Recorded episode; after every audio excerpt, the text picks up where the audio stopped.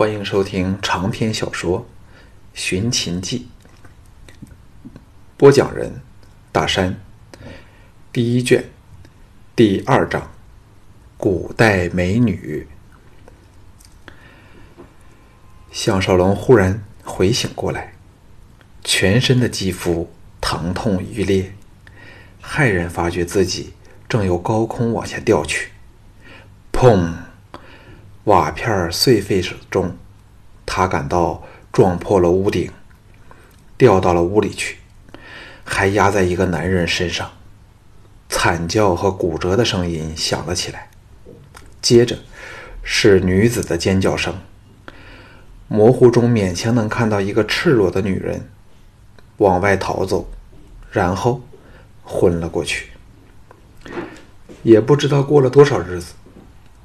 浑噩昏沉里，隐隐的觉得有个女人对他细心俯视，为他抹身、更衣、敷治伤口，为他喝羊奶。终于在某个晚上，他醒了过来。天哪，这是什么地方？他躺在松软的厚地席上，墙壁上挂着一盏油灯，暗淡的灯光。无力的照耀着这所草泥围墙、瓦片为顶、大约十平方米的简陋房子。一边的墙壁挂着蓑衣帽子，此外就是屋角一个没有燃烧的火坑，旁边还放满了金炉、盆钵、碗箸等，只有在历史博物馆才可以见到的原始的主食工具。和放在另一侧的几个大小木箱子，其中一个箱子上还放了一面铜镜。项少龙一阵心寒。那个疯子所长说，只停十秒钟便会把自己送回去。为何自己仍在这个噩梦似的地方？难道真的到了公元前秦始皇的老家来了？脚步声响起。项少龙的眼光凝定在木门处，心脏霍霍跃动，心中祈祷：这只是实验的一部分，是马疯子摆布的恶作剧，骗自己相信真的通过那鬼炉回到了古代去。木门推了开来，一个只会出现在电影里的粗布麻衣的古服丽人，头扎红巾。额前长发从中间分开，各拉向耳边和两鬓相交，编成了两条辫子。手中捧着一个坛子，脚踏草鞋，盈盈步了进来。她面貌娇娟秀，身段苗条美好，水灵灵的眼睛瞄见项少龙目定口呆地看着他，吓了一跳，差点把坛子失手掉在地上。忙放了下来，移前跪下，牵手摸上他的额头，又急又快的，以他悦耳的声音说了一连串的话，脸泛喜色。项少龙心叫：“完喽！”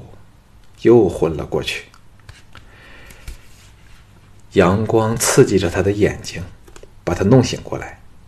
屋内静悄无人，这次精神比上次好多了。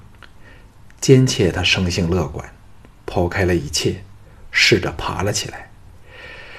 钻出被子，才发觉自己换了一身至少细了两号、怪模怪样的古代袍服，领子从向后沿左右绕到胸前，平行的垂直下来，下面穿的却是一条像围裙似的鼻肚短裤，难看死了。项少龙压下躲回被内的冲动，往上望去，只见屋顶有着新修补的痕迹，记起当日由空中掉下，还压在一个男人身上。那个人究竟是生还是死？自己伤了人，为何那古代美丽的少妇还对自己那么好呢？忍着一肚子的疑问，站了起来。一阵天旋地转，好半刻后。发觉自己靠在窗前，紧抓着窗沿，支撑着身体。外面射进来的阳光洒在脸上，使他好过了点儿。究竟发生了什么事儿？那个鬼实验出了什么问题？为何自己仍未回去呢？是否永远都回不去了？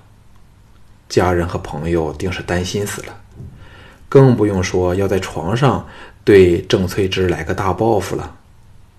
项少龙痛苦的想哭。天气这么热，有罐汽水就好了。顺眼往外望去，一片葱绿，天空蓝得异乎寻常，冉冉飘舞的白云比棉花更加纤柔整洁。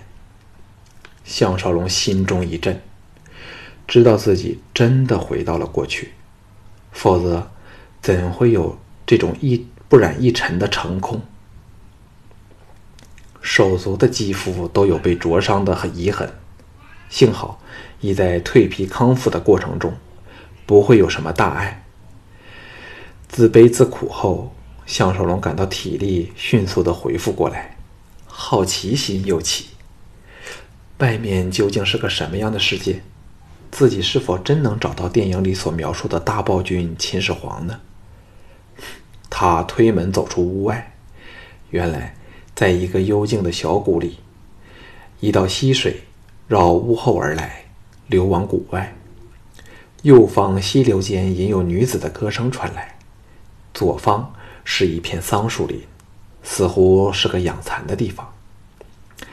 想起了那古代布衣美女，项少龙的心情好了起来，循着歌声走去。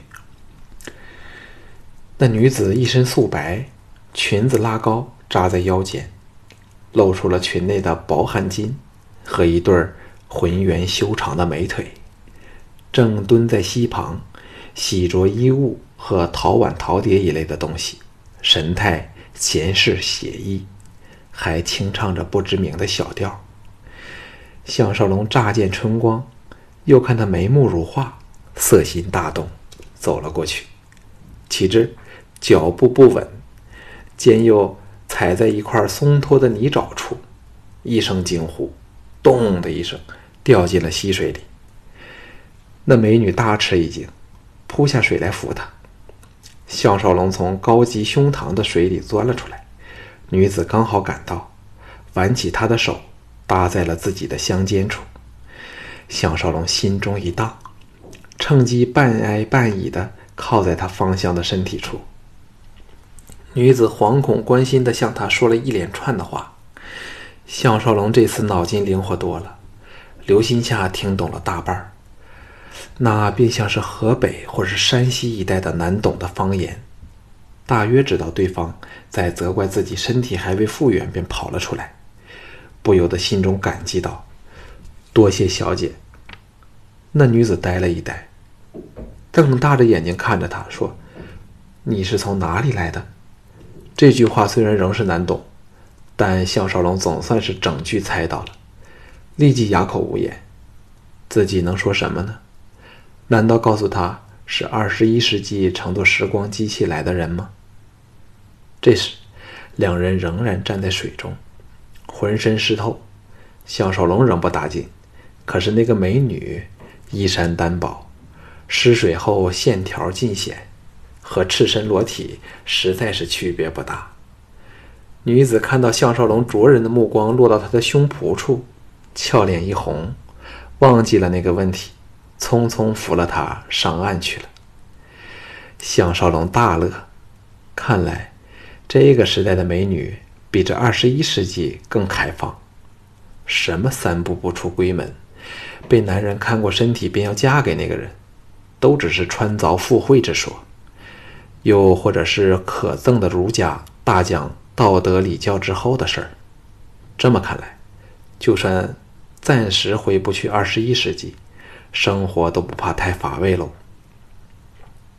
换过干衣的项少龙和那个美女对坐席上，吃着他做的小米饭，还有苦菜和羊肉，以及加入了五味佐料腌制而成的酱肉。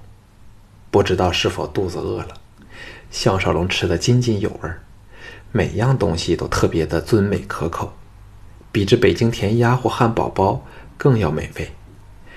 美女边吃着，边饶有饶有兴致地看着他。项少龙暗想：这里如此的偏僻，前不见村，后不见人家，为何他的生活却是如此的丰足？难道古代比现代会更好吗？美女轻轻说了两句话，项少龙愕道：“什么？”美女再说一遍，这次他听懂了，原来她说自己长得很高，他从未见过有人长得这么高的。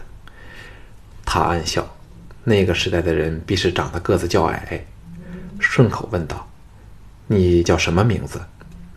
美女摇头表示听不懂，鼓励他再说了多次后才说：“桑林村的人都唤奴家做美残娘。”这回轮到项少龙听不懂了。到弄清楚时，两人愉快地笑了起来。于是，项少龙也报上自己的名字。谈话就在这种尝试、失败、再接再厉中进行，谁也不愿意停止。直到项少龙已有八成的把握听懂他的方言时，问起了那天破屋而下的事儿。美残娘粉脸微红，说。那天你压死了的人，是邻村一个叫焦毒的土霸，由市集一直跟着奴家来到这里，想侮辱奴家。幸好公子从天而降，压死了他。奴家将他埋在了桑林村里。顿了顿后，连耳根都红透时，垂首羞然说：“奴家嫁给了两兄弟，可是却被恶人争了去当兵。”在长平给人杀了。长平之战，那岂非历史上有名的秦赵之战？是以，秦将白起将赵军四十万人全部坑杀。项少龙忙问道：“那是多久前的事儿了？”美残娘唏嘘说：“是九年前的事儿了。长平之战发生在公元前二六零年。”那现在，岂非是公元前二五一年？马疯子所长想把自己送回公元前二四六年秦始皇登基的那一年，现在只差了五年，也可以说是相当准确了。心中一动，说：“这里是什么地方？”美残娘嗔道：“人家不是说了吗？是桑林村呀。”项少龙说。这是否是赵国的地方？美残娘摇头说：“奴家不明白你在说什么。我只知道桑林村的事儿。我两个丈夫的死讯是市集的人告诉我的。”项少龙黑然道：“你真的同时嫁了两个丈夫？”美残娘奇怪的说：“当然是真的。”项少龙暗叹：“虽说看过几本战国的书。”可是对这个时代的风俗的确不晓得，唯有撇过这个问题说：“你没有为他们生孩子吗？”美残娘黯然道：“孩子的两个爹走后，奴家生活很苦，孩子都患病死了。后来，奴家学懂了养蚕，生活才安定下来。”项少龙涟漪大起。这标致的美人儿，吃过很多苦头了。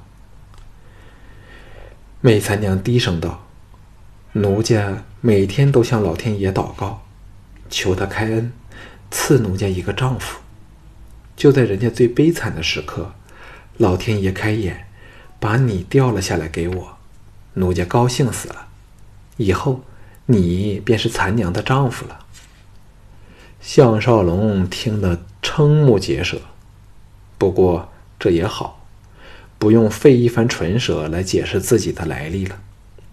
哎，恐怕要靠他来养自己才行了。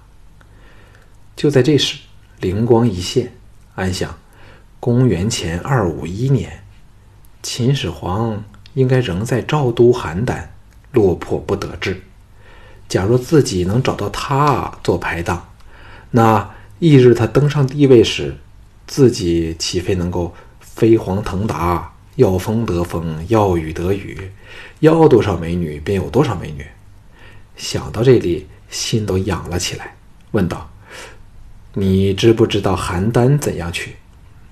美残娘茫然摇头，接着脸色转白，咬着下唇颤声说：“你是否想离开这里？”项少龙爬了过去，紧贴着他的香背，手往前伸。环着他的小腹，柔声说：“不用怕，无论到哪里，我都会把你带在身旁。”美残娘被他抱得浑身发软，喜道：“真的？”项少龙嘬着他的耳珠说：“当然是真的。”美残娘以前对着的只是两个粗野的鲁莽丈夫，何曾尝过这种调情挑逗的手段？郊区打战，说：“明天我要去市值市集，让我到时问人吧，定会知道邯郸在哪里。”项少龙问道：“那土霸焦毒有没有？嗯，什么你？”美残娘娇喘着说：“他刚脱光了奴家，还没有。哦，香唇早给封着了。”项少龙还未。遇到过这么柔顺驯服的美女，连忙展开拿手的本领，一时间春情满室，呻吟声和喘息声交响乐般的奏了起来。久旷多年的美残娘首次尝到了男女间平等的两性之乐。项少龙鼻孔发痒，打了个喷嚏，醒了过来，原来。是美残娘拿着桑叶在作弄他，天还没亮，他一把搂着美残娘压在席上，上面则贪婪的痛吻她湿泽的红唇。美残娘猝不及防下，被他挑逗得神魂颠倒，咿咿呜呜，也不知道在表示快乐还是在抗议。